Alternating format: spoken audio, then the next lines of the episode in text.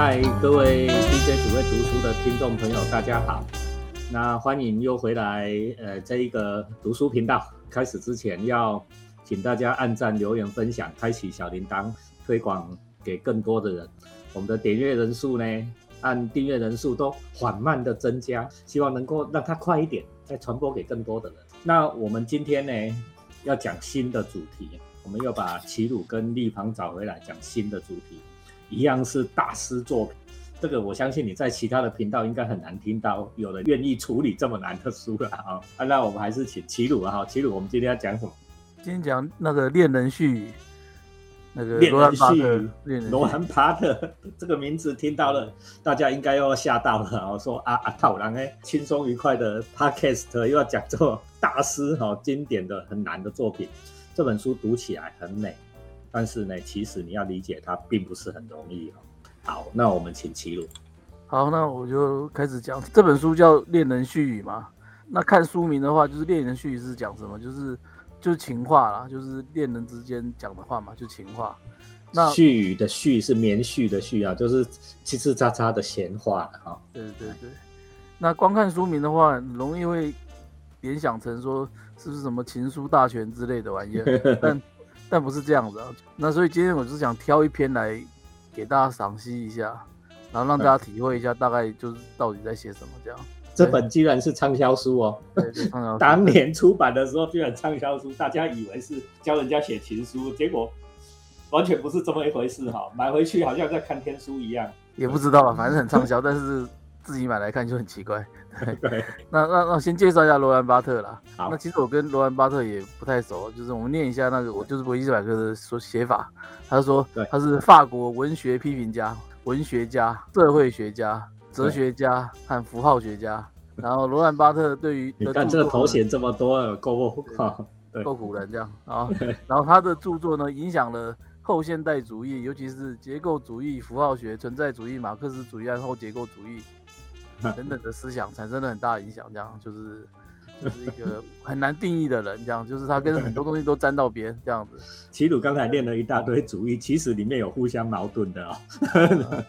其实有互相冲突、互相矛盾的。可是他这种办法就是扯在一起这样子。他并不是扯在一起，他是这样也能扯，那样也能扯，也就是说他全包了，不管你想要教他讲什么。他都能讲的掰出一般道理了，所以就是这样的人，法国人嘛。因为头衔太多，这些东西其实我也不全懂，所以就就只念一遍，让他知道说他是一个很厉害的人。虽然说罗兰巴特就是你光光念这个维基百科，他的头衔啊，他影响了什么主义啊，就看起来很复杂，但事实上他有一句很有名的话，大家已经听过，叫做“作者已死”。你如果去现在去念艺术相关科系，我相信不管你念的是什么系，念音乐也好，或者是念。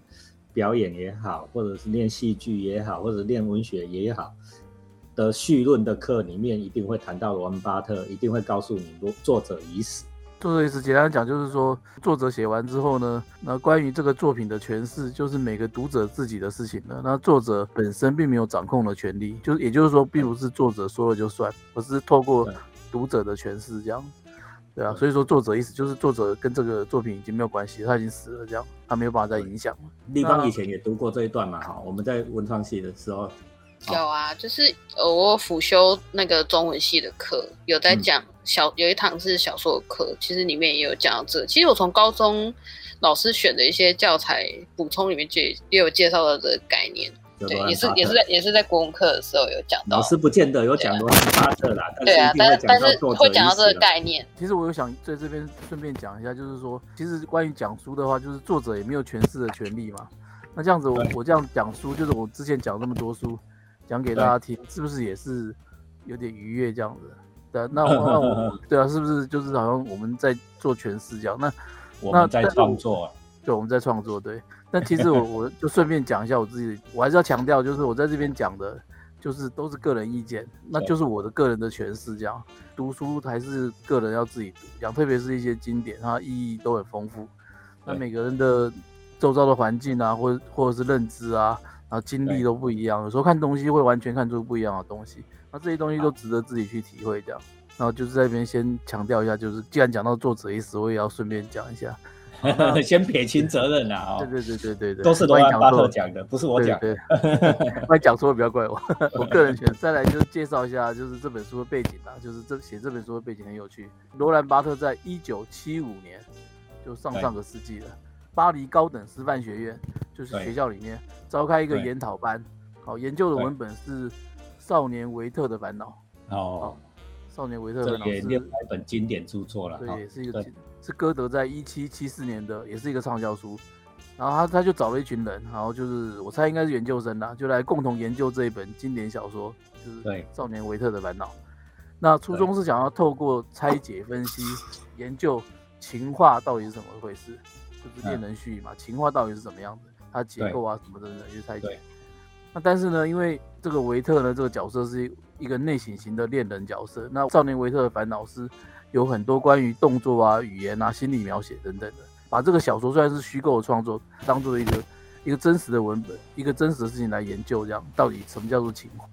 情话就开了这样的一个一个研讨班，这样根据研讨班的那个成果，总之大家会交作业嘛，会讨论嘛，然后等等，然后巴特再加上自己的人生的恋爱经验，然后或者看那些创作的手法这样子，然后就写出了这一本《恋人絮语》。在两年之后发表，就是一九七七年，哎，一九七五年召开研究班嘛，然后一九七七发表这样。然后它是一本那个杂文集，一般是说它是一个非常散漫、无规则的发散型的一种杂文这样。这个其实这个这种发散型的杂文是一个巴特个人的很代表性的一个一个标志性的风格哦。对，只有罗兰巴特这样干哦，也不是说只有罗兰巴特这样干，是其他人这样干哦，都会被骂死。但是因为他是罗兰巴特、嗯、，OK， 所以他的一大堆这种呃散漫然后没有结构的散文集呢，才会一直这样留下来。像《恋人絮语》就是其中的代表作。然后这本书出版之后，不料居然成为畅销书这样了。所以我我也不知道为什么畅销，我我觉得书名很重要了。大家是不是根本就是搞错，就是以为他是那个情书大全，所以所以就买回家之类的。真正看其实完全不是教人家写情书这样，他是分析的作品这样，但是我还是觉得很好看啦，因为它是一种思绪飞来飞去的作品，它它的那个散文、行文是跳来跳去的，就是我自己想说，就是像苏东坡讲的，就是行云流水嘛，行于所当行，止于所不可不止这样，就是我觉得这就是形容啦。但是所以说我今天想要念一篇来给大家欣赏一下，就是念一篇之后大家就会有感受，就会知道说这种什么叫做发散型。在齐鲁开始讲我们今天的这一篇主要的作品之前啊，这主篇以前讲是说，其实你会发现书很妙，有人写得非常的严谨，非常的深奥，但是也很多人买回去了以后没有人看得懂。我我曾经看到说，世界上最多人买了回家，结果没有人看得懂的书，《霍金的时间简史》。OK， 那本书啊，你对物理学没有一些底哦，真的看不懂。它是严谨的不得了的物理论证哦，虽然数学是几乎没有，但是呢，时间简史真的很少人看得懂。好啊，另外一种呢，另外一个极端就是像罗兰巴特，他根本篇跟篇之间没连接，甚至段跟段之间也没连接，句子跟句子之间也没连接，完全发散，完全没有节奏可言。哎，结果他也卖得很好啊，大家都是一样，不管这一个极端或这那一个极端，买回去都没人看得懂。这就是罗兰巴特很 重, 重要的特色啦，啊，也不是说没人看得懂啊。如果说你把它拿来 Facebook 哈、哦、抄一段，哎，人家会觉得你很有学问，很炫。读罗兰巴特之前，大家要先有心理准备。好，来，我们请齐鲁讲我们今天主要要讲的篇。我今天挑一篇的篇名叫做《夜照亮的夜》，特别挑这一篇是因为伍佰啊，我们的摇滚天王伍佰有一首同名的歌。然后最先是给，好，我印象中是给万芳唱，然后万芳唱完之后，他伍佰自己也捡回来唱，作曲是伍佰，那作词家叫王宗炎，就是这作词家王宗炎当然是受到这篇的，我敢肯定这件事情，是因为早期大概十几年在部落格的时代，就大家那时候都写部落格嘛，我好像有不知道怎么样逛到王宗炎的部落格。有看他写过这件事情，就是的确，现在部落格人找不到了，但是他的确就是说他是受到这个《夜照亮的夜》这一篇的影响，所以写出这首歌这样。连什么叫做部落格，搞不好都很少人知道了。我们真的有够老，论坛时代的东西了啊！那这这首歌很有趣啦，就大家可以去找来听伍佰的歌。那要唱一段吗？还是不要算了？好啊，来啊！我清唱几段这样子，我唱的很难听，大家包涵一下。就是就是夜照亮了夜空，战胜了痛，染了春去春回，长大成人滋味。最黑的黑是背叛，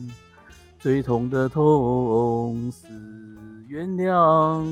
等等等等等，然后就是副歌就是我愿拥抱你，你不能承受的虚伪，我来体会。我愿拥抱你，你给不起的未来，我来告别。大家有空去听那个伍佰唱哈，对，然后看一下对一下歌词，对，很棒的散文诗哈。立方也是伍佰的粉丝嘛，哦，对不对？是是是。这一首你有什么感想？是应该今天在开始录这个前，我稍微做了一点功课，要不然以前真的是听这首歌就听着就过去。不过我想分享一下，就是这好像也是伍佰他近年来自己讲的一段话，他自己讲，他就说他有一天啊在台上唱让人情歌之类的吧，就是这个他已经非常红很久的歌的时候，他说，哎，他突然唱一唱，觉得自己有点想哭，他就突然发现一件事情，就是大家都觉得他好像写的是情歌，他原本也以为自己在写情歌，后来发现这些都不是情歌，他在讲一种人生的状态，他就是在多年后，我突然唱一唱，在里面发现一点什么。他就发现说，好像大家从里面找到了一点自己看到的东西，就被感动到了，然后眼泪就流下来。这样去看、去诠释的方式还不错啊。伍佰跟我也有很密切的关系哦，但是好了，伍佰现在已经是摇滚天王了，我不好意思讲他的坏话。OK， 所以讲的我也很伤心哦。啊，那一把吉他我现在还放在我的书房里面，就在我现在录音的前面。我每次看到那一把吉他，我就想到伍佰。我只能这样说了。回归正题，来，我们请齐鲁继续讲下去。好，这歌词的句式其实有好几句就是从这个这夜照亮了夜出来的啦，所以其实大家真的有兴趣的话，就是可以听伍佰的歌，然后再听我们后来待会就会念出来的这个原文去比照一下，会有不同的乐趣。这样，好，那我们就进入正题，就是讲这个夜照亮了夜这一篇。恋人絮语呢，它是由几十篇的独立短文所组成的。然后每一篇都会有一个标题，然后它的标题很有趣，是据说是从英用英文的字母来排的，所以它标题之间标题之间没有关系，上下之间没有关系，这样就乱乱排的，就是用字母这样。那这一篇叫没有脉络可循，对。然后这一篇就是题目再再念一次，叫夜照亮了夜，好。然后接下来它的题目下面呢就是一段引言，引言就是像论文一样会有一个引引所当选，就是引言这样。那引言我会念一下。啊，这篇很短，所以我所有的原文都会念一遍。夜，任何一种状态，只要它在恋人身上引发诸如情感的、智慧的存在等等有关黑暗的隐喻，那就是我们在这里说的夜分号。然后恋人正是在这样的黑暗中挣扎，或是平静下来。这是引言到时间。开头标题叫夜照亮的夜嘛，所以有两个夜嘛，就是同一个东西，为什么是？一个可以照亮另外一个，不是都夜吗？那所以他先在引头上去，就在引言这边先定义，先给你一个定义，什么叫夜？他说夜就是一种状态，他只要在恋人身上，然后引发一些情感或者是智慧相关的黑暗的隐喻，只要是跟黑暗有关的隐喻，我们都叫它夜。那说恋人会因为这个夜这个黑暗有关的隐喻而在黑暗之中挣扎，或是平静，两种不同的效应，这样不管哪一种。它都叫夜，都是只要是跟黑暗有关的隐喻，它都称为夜。这个罗兰巴特其实在玩一个语言学的游戏哦。我们现在讲到两种夜有关黑暗的隐喻。好，那齐鲁现在要解释给大家听。好，我们再直接念它下面的真正的主文啦、啊，因为主文事实上就是在解释两种夜是什么夜，这样。所以我们就就听我念这个文章这样就好了，就大家慢慢就会理解这样。是两小段组成的，第一小段哈、哦，是说。我反复感受到两种夜，一好一坏。为了说明这点，我求助于一种神秘的区分。然后翻译的话就是中文的话叫做在漆黑中。然后这种在漆黑中呢是会自行发生，无缘无故，因为我被剥夺了借以照亮原因和结果的光线。就是无缘无故产生的一个在漆黑中的一种状态，这、就是第一种业。接下来就是第二种，翻译的话叫做在昏暗中。然后在昏暗中的话，就是他解释就是则会在这样的时刻落在我的头上，就是我对事物的过分迷恋，以及由此造成的混乱，使我盲目。他就接下来就开始讲我的经验，就是说我经常陷入自身欲望的黑暗中，我不知道它是什么，就是我的欲望到底是什么，但本身对我来说也变成恶，一切都在污响回荡，我生活在纷乱吵杂之中。那这个就叫做在昏暗中，就是我刚刚上面定义的两个嘛，一个叫做在漆黑中，这是第二型啊。第二型，第一型叫在漆黑中，第二型叫做在昏暗中啊。啊，现在他讲的是在昏暗中，在昏暗中是第二型哈。但是呢，他就说有些时候又会出现另外一种业，那这种业是什么？就是我独自一人做沉思状，然后括号，这也许是我自己给自己安排的一个角色，自我反思，然后平心静气的望着对方，实实在在的，不加虚幻的色彩。我收起一切的阐发，我进入了无为之夜，就是欲望继续颤动，然后括号，黑暗是半透光的，括号。啊，这句话是一个引用一首诗，叫《黑暗在半透》，黑暗是半透光。但我不想捕捉任何东西，这种业是非盈利的，是难以察觉的，是微妙的消费之业。这个就是在漆黑中，就是第一种，第一型，第一型，这一型就是会让我说啊，我待在那边，单纯又安详的坐在爱情的黑色内府之中，平静安详的坐在爱情的内府之中，这样。齐鲁只有念了一段，大家已经感受到罗兰巴特了，每一个字你都认识，文字也很美，但是你真的不知道他在讲什么。对吧？虽然他解释，呃、虽然他解释了，罗兰巴特自己解释自己的，我相信你如果第一次听到这一段的人真的不知道他在讲什么，所以他继续解释下去。我们讲二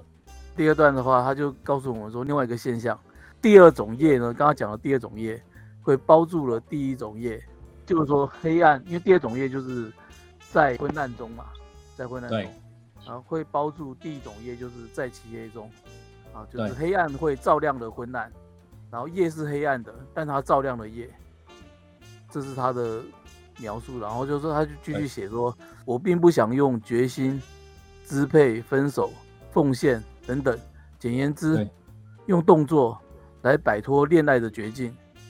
我只不过用一种夜晚去代替另一种夜晚，让这个黑暗更黑，那就是通往一切神奇境界的大门，就结束了。就结束了，这两小段，两小段，对对。哦，就是他这个书里面引用了，在原来的原文里面就有很多注解。这是罗兰巴特自己写的注解哦，不是编辑编辑写的注解哦，不是。他文章里面很多括弧，就是自己在后面写括弧的，括弧之后不够，还要他写注解。那注解，比如说像第一段的里面讲说，这个在漆黑中跟在昏暗中这个定义是怎么来的？他说是引用一本，应该是一本传记，还是伪传记，还是小说伪传记？不知道，我没有去查。他是一个叫巴鲁兹的人写的《圣让德拉库瓦传》，看起来是个，看名字是传记，但是不知道是真的传记还是还是小说。对，有可能是掰的哦。他这本书常常是注解里面是掰的。他说他引用谁，但是是他自己掰出来的，哦，也有可能。对，他是说，反正他是说这两个分类是从这本书里面引用出来的。他接下来第二个引用的地方，就是在刚刚讲嘛，念到一半，他来描述那种所谓的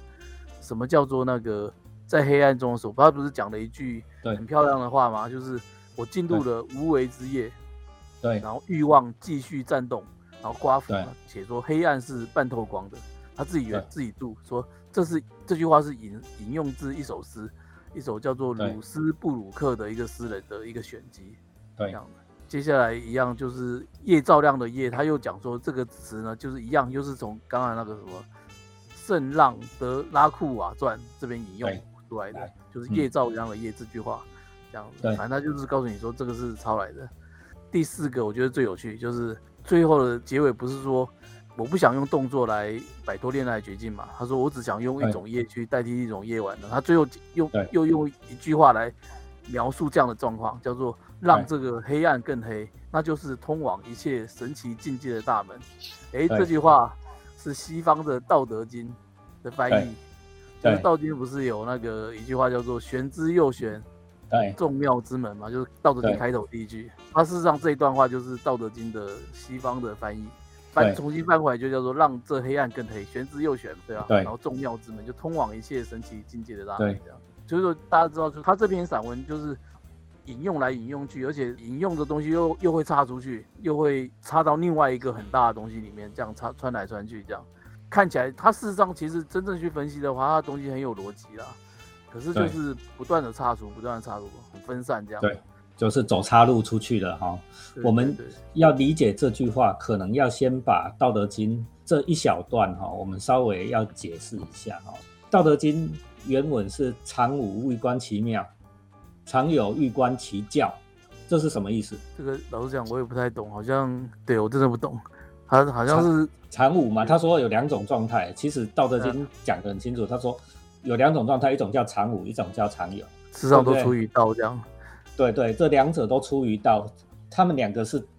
同样的东西，但是名字不一样而已。同谓之玄，玄之又玄，众妙之门。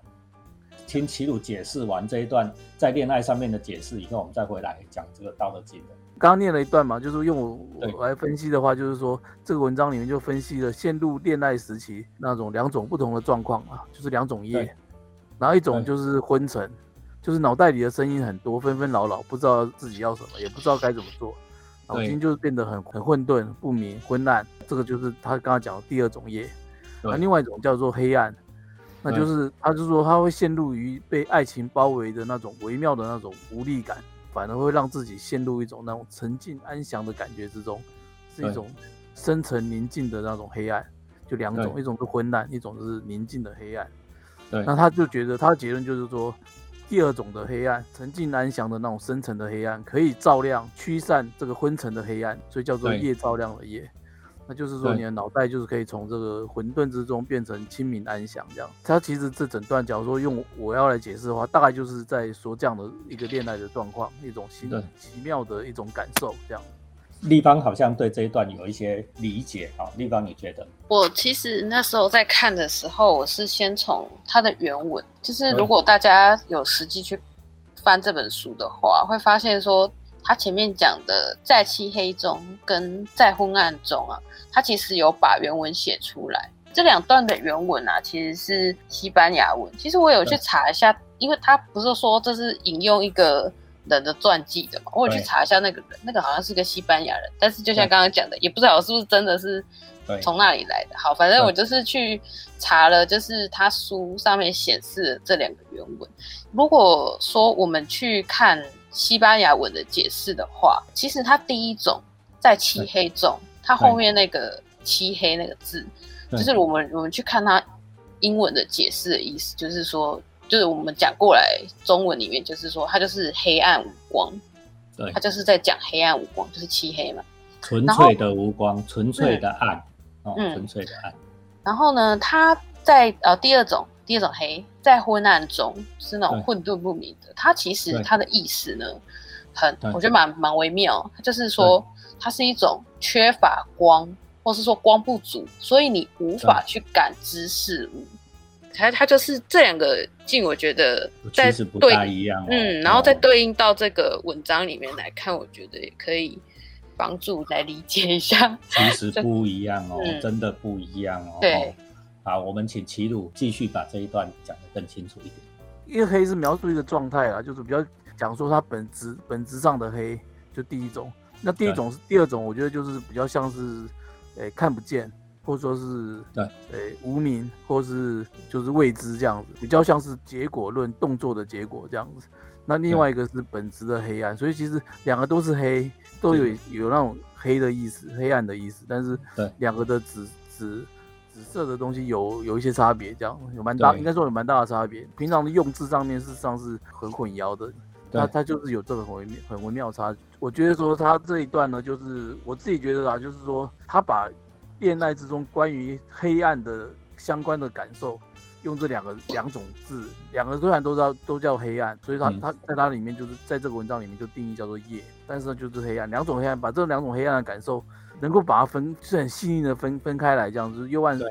很幽微的、很深奥的把它给分开来，这个我觉得就是厉害这样子。然后，对，那我自己讲啦，就是说这个小说虽然好像说告诉我们就是恋爱的相关的嘛，虽然它不是情书大全啊，可是它事实上也是在讲情话。事实上广义的就是说人的恋爱时候的各种心情，就是内心的自我对话也叫情话嘛，到底是怎么样的？它居然可以分析的，就是用这样子两个。全知又玄的这种东西，然后去把这个东西给 描, 描述出来啦。就是说我自己讲说，就是说有趣的地方就在于说，其实我们真正恋爱的时候，就是我们恋爱的时候，其实回想起来啦，可能不会有这么细腻的反思感受。就是我们有时候恋爱就恋爱就过去了嘛，就成功不成功就是过去了。可是这个东西就是看了这个《恋人絮语》之后，反而会去去细想、去回想、去更有一些不同的感受跟体会。然后我觉得就像吃东西一样。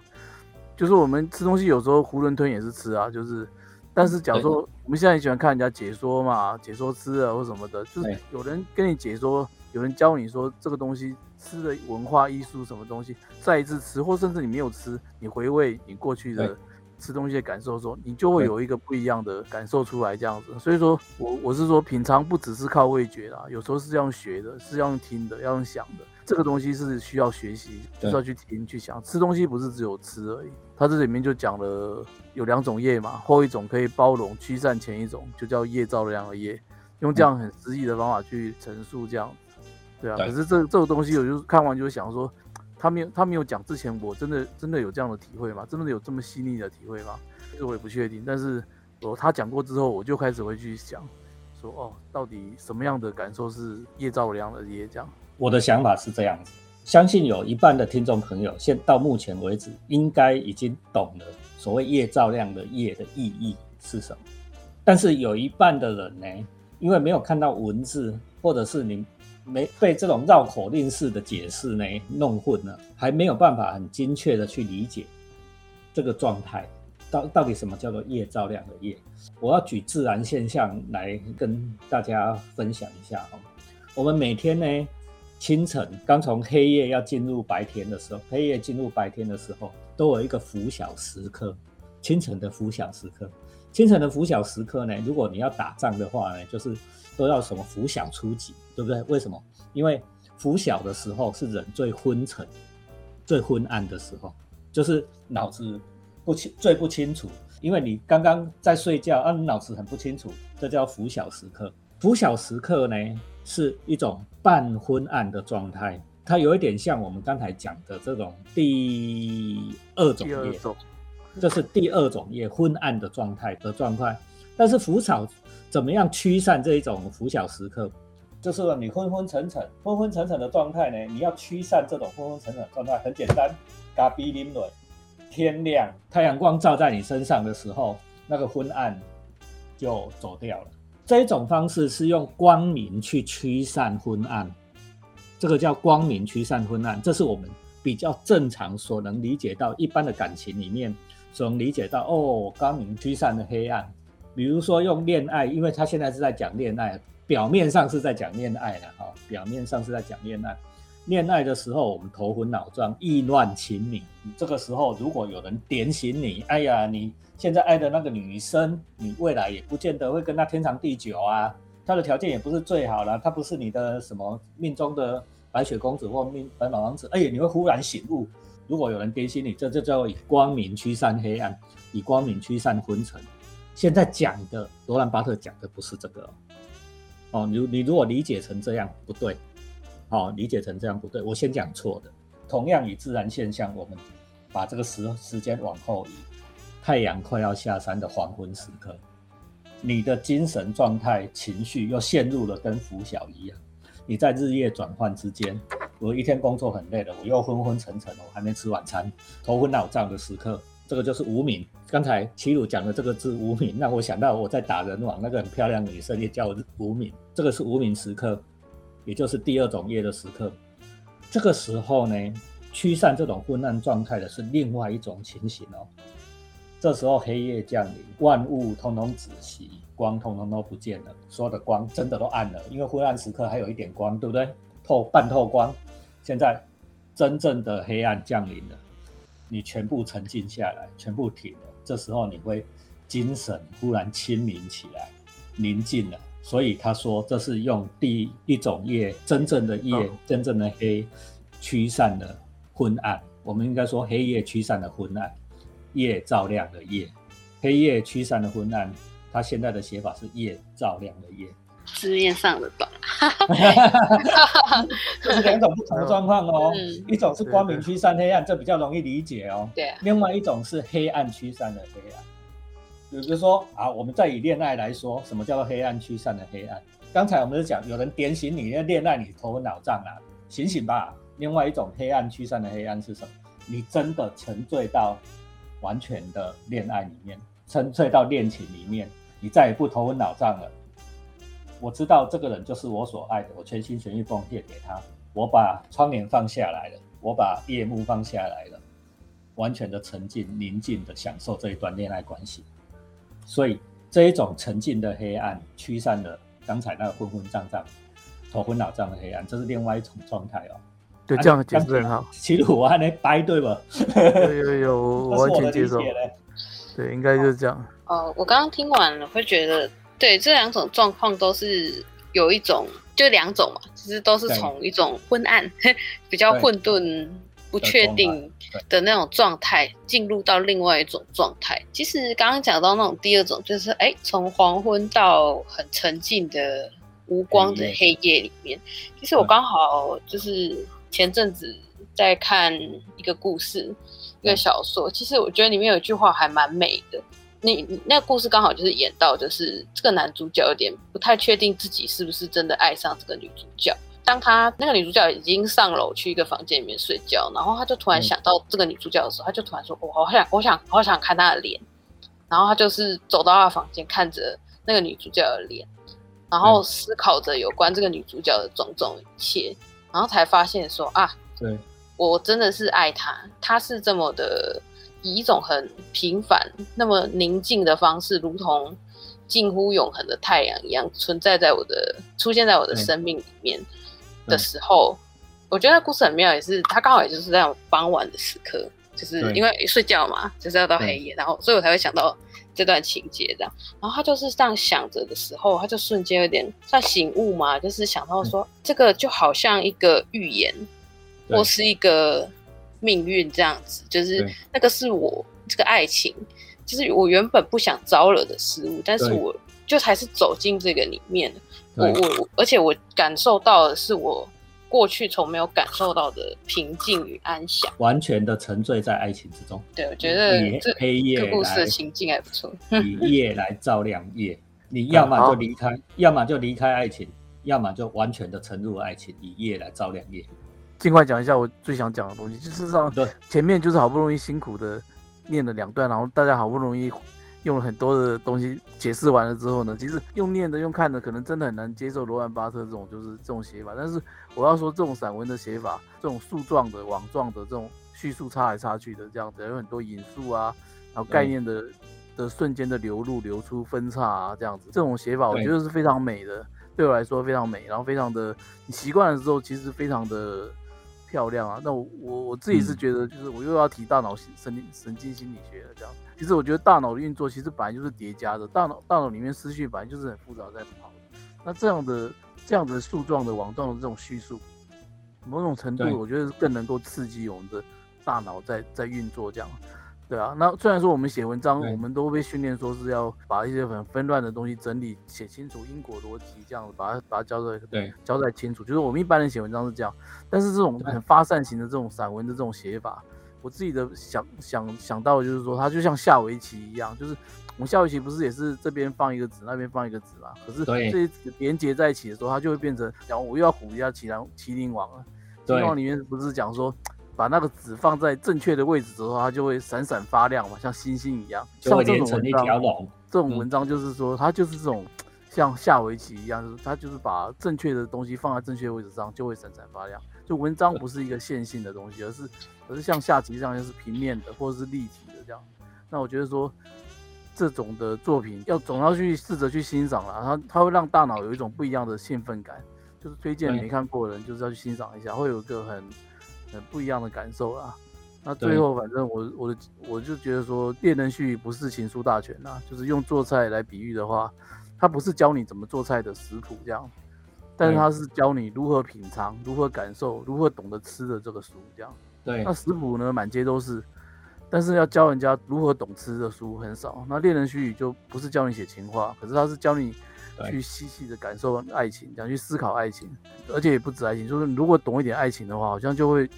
就是连连连带的多懂这个世界一些什么这样。哦，所以大家现在今天读完了这练练能蓄语的其中一篇，因为练能蓄语很多，我没有办法把所有练能蓄语里面讲到的事情，通通都跟大家解释，都读给大家听。你应该要自己去找来看，这本书很畅销，绝对不会断版，你随时都可以找得到。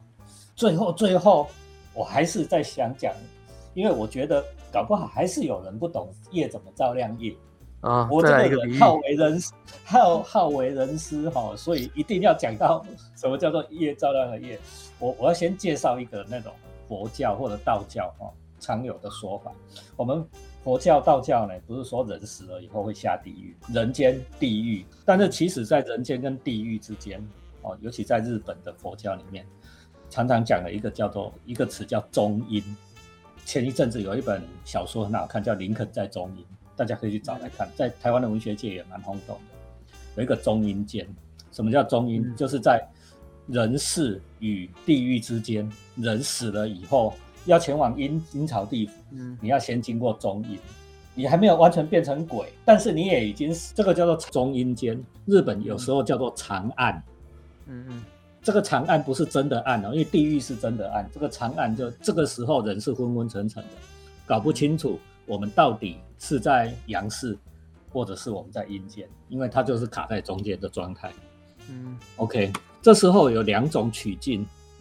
你从中阴间里面，你如果觉悟，哦，你如果在中阴间里面觉悟，你就会上天堂。另外一种，你如果就会成佛。如果你在中阴间里面，另外一种状态，你真的已经理解到我已经死了这个事实。中阴间的鬼。中阴间，假设我们就叫中阴身啊，哦，中阴身的鬼还不知道自己到底有没有死的，昏昏沉沉，忽然间理解了，说啊，原来我已经死了，我就进地府，嗯、我就进地府进阴间了。传说里面是这样，今天讲的这个东西哈、哦，离开中阴间，离开那个昏沉的夜，昏昏沉沉的状态，有两种取径，一种你觉悟升华，上天堂，嗯。或者是像谭泰宗一样还魂，还到阳间，哦，这个不是罗兰巴特今天要讲的事情。罗兰巴特要跟你讲的事情，是从中阴间进到真正的阴间，用更深层、底层的地狱来照亮这个中阴身，真正的夜来照亮这个昏昏沉沉的夜，这叫夜照亮的夜。在恋爱的状态是，我用一个很俗的话，就是说。你不是在那种暧昧不明，你跟你的恋人暧昧不明的那种，它并不是你们两个要给我死灰啊、哦，死灰了就是真正的夜，用夜真正的夜来照亮昏昏沉沉的夜，用地狱来照亮中阴身，用夜来照亮的夜。我这样的解释，齐鲁你可以接受吗？嗯，可以啦，但是我还是觉得你上一个解释比较漂亮，上一个解释，而且而且这样子解释是不是会让大家觉得说那个？谈完恋爱的最终的那个下场就是下地狱，是这样子、啊，死会了啦，死会吧，所以我们讲死会啊。嗯，你还有没有触发？我好像也比较喜欢第一个啦，因为因为第第二个我会想到那个呢，是想到那个但丁的《神曲》，好像有写到就是哎、欸、那个但丁走走走走到下面，他应该是走那个第一个路线吧，升华去天堂，因为他喜他的爱人像天使一样来接他，对对对对在天使嘛，是天使嘛，对对对但是他要下炼狱嘛，对，对他会先下去走一走，对对对，那叫中阴身嘛，中阴间呐、啊，哦，这个佛法啦有点难啦、啊，所以我说我把它留到最后，哦，说不定老板看不懂就把它剪掉了，听不懂就把它剪掉了。好 ，Anyway， 好，那我今天非常谢谢两位跟我们。分享罗兰巴特的恋能蓄语，从一篇夜照亮的夜，哦，今天很特别，齐鲁还为大家清唱了一首伍佰的夜照亮的夜。这个这个，然后效果不好的话，请老板把它剪掉这样。请大家见谅哈、哦。那我想伍佰我们就不要再讲了哈，搞不好伍佰会听到，对不对？说不定我们以后节目红了，伍佰又听到我要请伍佰来上节目来讲讲看他的夜照亮的夜，好吗？希望这样啊。如果大家喜欢 B J 只会读书的话，记得按赞、留言、分享、开启小铃铛。你如果还想听我们讲罗安巴特，你就在下面留言吧。但是我们短期间应该不会再碰它了，因为这实在太烧脑了。对，有点有点难，我已经好难，硬要讲的哈。啊，好，谢谢两位，那谢谢大家，我们跟大家拜拜吧。啊，各位听众，拜拜，拜拜。拜拜。